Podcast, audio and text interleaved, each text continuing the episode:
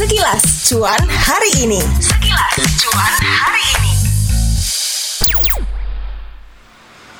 Hai, gue Adit. Kali ini gue nemenin lo di sekilas cuan hari ini. Gue mau kasih tahu kalau ternyata impor pakaian bekas ganggu banget. Masa iya? Sebelum dengerin info ini, follow dan kasih rating terbaik lo buat podcast cuan di Spotify dan nyalakan notifikasinya biar lo selalu terinfo kalau ada episode terbaru yang tayang di hari Rabu dan Jumat. Follow juga Instagram at Medio by KG Media dan at Motion 975 FM. Siapa yang suka thrifting? Atau lo sendiri punya bisnis thrifting? Jadi gini, Presiden Republik Indonesia Joko Widodo baru bilang kalau aktivitas impor pakaian bekas ternyata ganggu banget buat perkembangan industri dalam negeri. Apalagi Bapak Jokowi udah perintahkan buat mencari dan ternyata masih banyak yang berjualan dan membeli pakaian bekas itu. Jadi, ternyata nih, pakaian bekas ini adalah barang yang dilarang impor berdasarkan peraturan Menteri Perdagangan nomor 18 tahun 2021 sebagaimana telah diubah dengan peraturan Menteri Perdagangan nomor 40 tahun 2022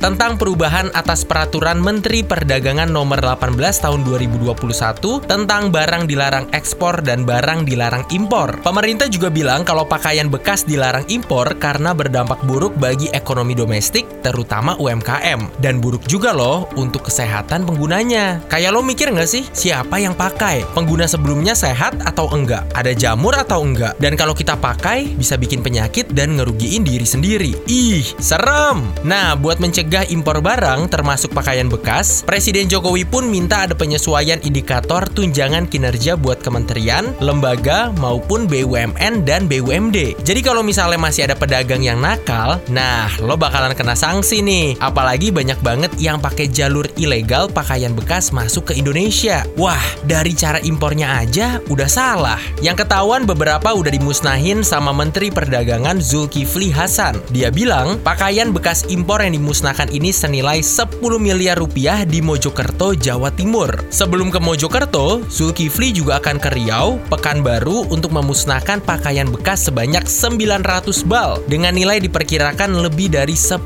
miliar rupiah.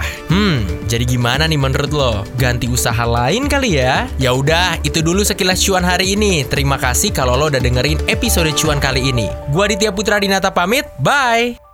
Itu dia sekilas cuan hari ini. Tungguin episode cuan berikutnya. Tungguin episode cuan berikutnya.